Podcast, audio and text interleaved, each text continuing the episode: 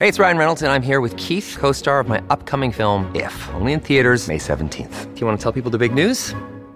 All right, I'll do it. Sign up now and you'll get unlimited for $15 a month and six months of Paramount Plus Essential Plan on us. Mintmobile.com slash switch. Upfront payment of $45 equivalent to $15 per month. Unlimited over 40 gigabytes per month. Face lower speeds. Videos at 480p. Active Mint customers by 531.24 get six months of Paramount Plus Essential Plan. Auto renews after six months. Offer ends May 31st, 2024. Separate Paramount Plus registration required. Terms and conditions apply if rated PG.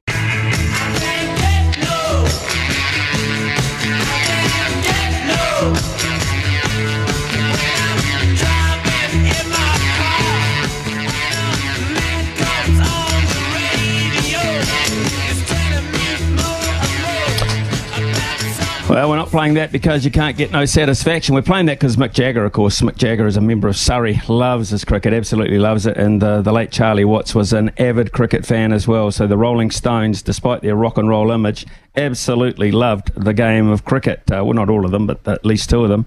Um, and hot on the heels of our announcement yesterday that uh, SENZ is your new home for cricket commentary in terms of the radio, we have a bumper summer of cricket to uh, deliver that has just been released by New Zealand Cricket, including Test series against South Africa and Australia for the Black Caps, and for the White Ferns, they'll return from the away series in South Africa to host Pakistan uh, in T20s and one days. And joining us this morning is uh, Suzie Bates, of course, uh, well known uh, White Fern. Uh, she is going to be uh, part of the group, of course, taking part in that series.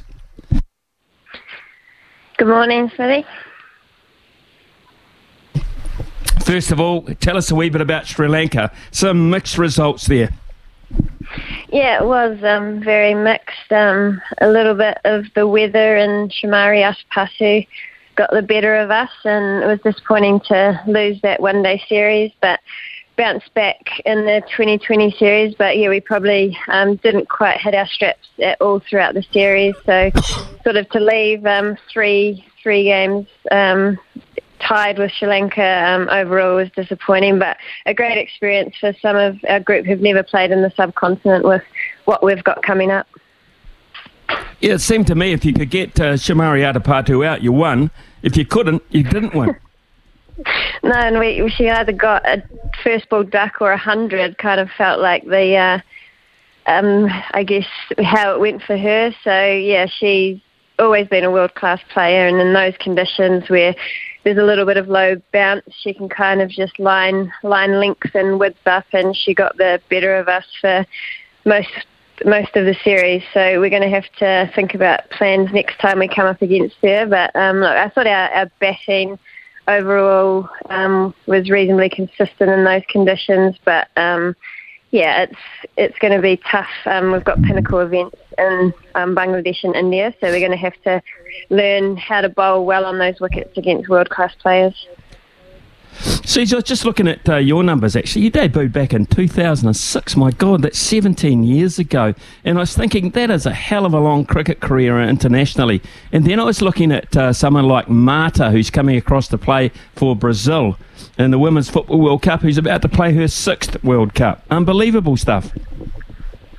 Yeah, and I think probably why um, I guess females my age uh, have been able to have such longevity is when we all started out, it was probably very amateur. Um, if you know the nature of women's cricket um, was like it is now, where you're pretty much playing 10 months of the year. Back 17 years ago, I, I don't think I'd still be here, but I guess my first, you know, five six years was very part time, and um, then it became full time. So I know lots of female athletes now in the professional era, when it perhaps wasn't professional, have sort of hung in there to really enjoy where the women's game's going.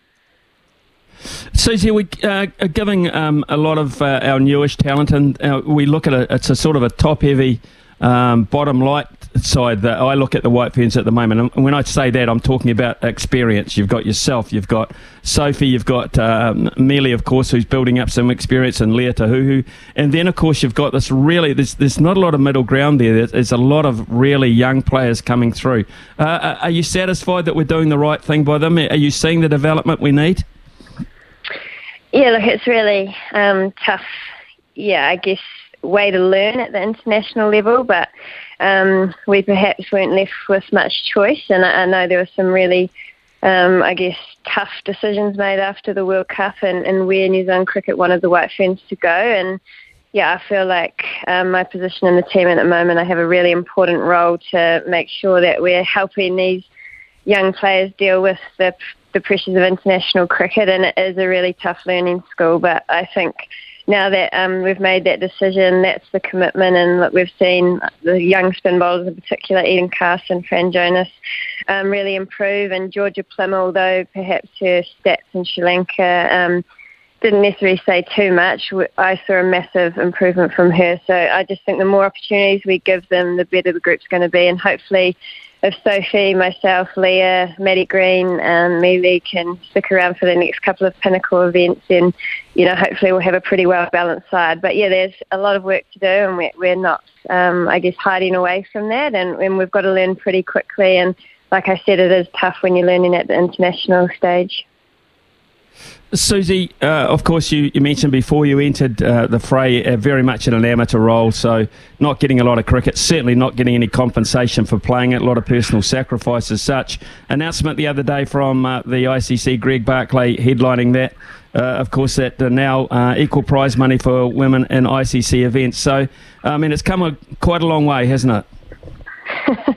yeah, it's, it's sort of unbelievable, and I think the hard thing for me is I think each 12 months I'm like, yeah, I'll go another 12 months and reassess. And then there's always something new and exciting and something that I'm inspired to be part of. And yeah, look, although, you know, money's not everything and it's not why we play, it's definitely made a huge difference to the back end of my career compared to, I guess, starting out and only being paid $30 a day. So it's, it's kind of ridiculous how quickly it's grown. And I feel just pretty grateful and thankful that I'm still playing, and I know a lot of people um, at the back end of their careers, you know, they fully were just amateurs. So um, the ICC have really stepped up and um, put their money where their mouth is in terms of equality and, you know, franchise cricket going off, New Zealand cricket with all the investment they're putting in. So, look, I know once I'm done, I'm going to be a long time retired, but I just want to um, be a part of it as long as possible and while I'm still contributing and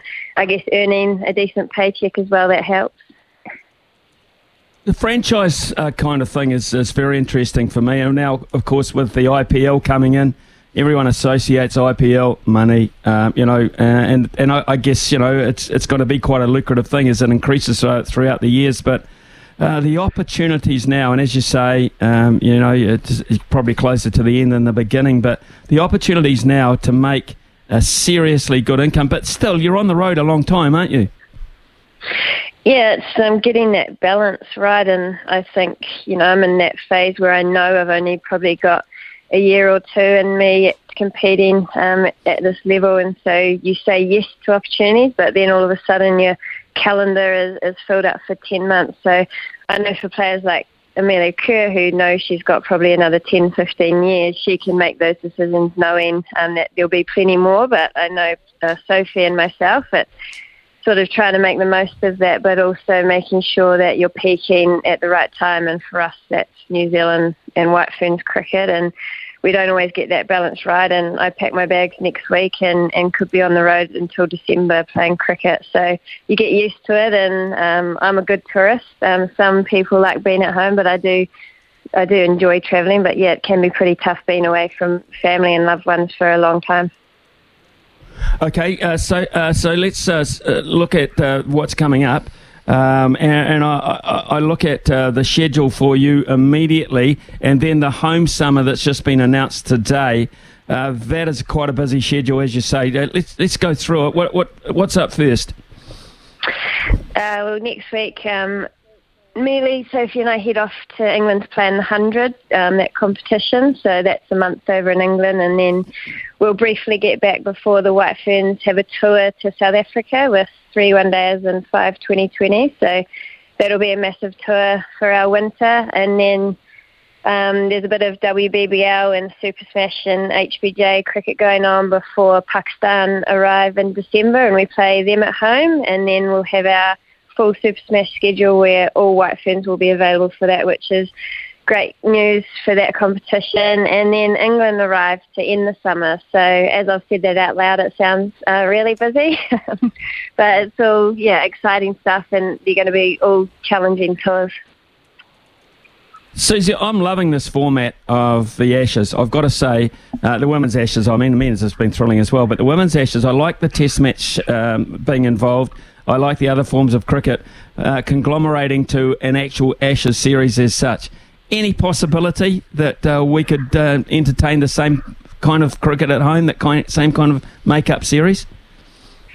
Yeah, there has been a lot of um, talk and pressure, I think, from the likes of Australia and England because I think they realise that, you know, if they're the only ones playing Test cricket, that doesn't benefit anyone. So uh, Australia, I think, made an announcement that they would be asking any team that tours there to play in a test match. So I think that multi-format series is going to become more common bilaterally. Um, I know New Zealand cricket in the past um, haven't seen, I guess, good reasons for investing in that considering we don't play any, um, I guess, multi-day cricket domestically, but I think it is where the game's heading and um, Test cricket for women is becoming more and more exciting, and having five days as well, it proves that that creates a result. But yeah, I don't know in my time if the White Ferns are going to see that, but I do think there's going to be a lot of pressure to perhaps follow the Ashes series, and, and fingers crossed that does happen because I think it's great for the game and for young players. Like we've talked about our young players to play Test cricket, that's where you learn the most about the game, and, and women have always um, missed that opportunity in New Zealand. Has the gap always been this narrow between uh, Australia and England? Of late, you sort of look at Australia and think uh, they're just winning everything. They've won everything. They, they're always the ones. It's either Meg Lam- Lanning or Alyssa Healy lifting up a trophy, etc. I, I just wonder, has the gap of England closed the gap now? Yeah, I think they have. And I look back probably five years playing cricket in the county system, and they were investing then in their domestic structure, and they're starting to see the benefits of that with the depth they have, and players are coming in ready for international cricket. And that's where the gap is in New Zealand. And now that we've invested, hopefully we see that in five years' time. But yeah, I think it's also the brand. They've probably been inspired a bit by our mate Baz um, and the way they play 2020 cricket and that Bazball approach where they're really taking the game. And when you put that Australian team under pressure, um, they don't know how to respond, in my opinion, because they just haven't had that pressure for so long. They win games easily, so it's been great to watch. Interesting. Uh, Thursday night, uh, Suzie, uh, you head away shortly, so you won't see the whole of uh, the Football uh, Women's World Cup. But you can at least, I suppose, put yourself um, in the dressing room of uh, the Football Ferns because it was what, just 18 months ago, you played in a home based World Cup. What does it mean from your point of view, and what do you think the, the point of difference they're going to find about being a host in a World Cup? Yeah, I'm excited for them. I, I think it's going to be a great tournament, and I've watched a little bit of women's football when I've been over in England in the last couple of seasons, and there's some great talent, and they're going to be up against it. They've got some of the best teams in the world, but I think looking back on our World Cup experience, it was just how much the nation got behind us, and even though we didn't make it through to the semi-finals, every game we felt that support and, and the nation just wanting us to do well. And it was heartbreaking when we didn't, but I'll never forget at Eden Park that crowd being behind us. And, you know, you've watched sport at Eden Park and the atmosphere is great. So um, I'm just yeah excited for women's sport in New Zealand at the moment. Um, there's so much support behind it, and I'm sure they'll embrace it. And, and fingers crossed they can have a few upsets as well. So, um, just finally, uh, you talk about um, maybe another year or two, and uh, God willing, that and fitness, etc. That will be the case because uh, we can uh, not do without you at the moment, Suzie Bates. But I just wonder about: have you started to think about life after cricket? Would it be in cricket? Would you have had enough by then? Would it be back in basketball, perhaps one of your other uh, one of your other favourite loves? So I just wonder: have you thought about it? Yeah, I definitely have. Um, probably the last three or four years, to be honest. Knowing um, that I was getting into my thirties, and you know, you know, it's not forever. And I've loved every, I guess, minute I've had as an athlete. It was always my dream growing up to be an athlete, and you know, I didn't even know it was a possibility to be a professional athlete when I was younger. So now, having my dream job, I'm sort of trying to do it the best I can, but know there's going to be a massive void when I finish to fill there. So I've definitely put a, a lot of thought in that and tried to keep, I guess, my foot in lots of doors. That's basketball included. Um, I know I'll be involved in sport um, somewhere because that's my passion. And, you know, I did a bit of commentary to try that. And I think I'm just going to give myself the opportunity to try a few different things and see where I land. But um, with where women's sport is, there's just so many opportunities that never existed when I first started playing. So trying to be open minded, but also have a little bit of a plan so I'm not completely lost. Well, Suzie Bates, uh, let's just put that conversation on hold because, as I say, uh, we need a, a, at least two, maybe three more years out of you at the highest possible level. I think uh, the White Ferns can, at this point, uh, sorely need your experience at the top of the order there. So, thank you uh, for continuing on. Thank you for your chat this morning. All the very best in England and in South Africa, and we'll catch up again soon, eh? Suzie, thank you so much. Yeah, thanks, really appreciate you. Thank you. Yeah, cheers. Uh, Suzie Bates there, uh, folks, uh, prolific. Look, uh, I just, uh, you dig the records out. As I said to Suzie Bates, what an incredible performance. Debuted in 2006. Can you believe that? 2006. That is a long, long time ago to dedicate your whole life to. Um, she's been a, a, basketball coach, actually. She was an assistant coach for the Otago Nuggets. Been to the Olympics for the New Zealand women's basketball team.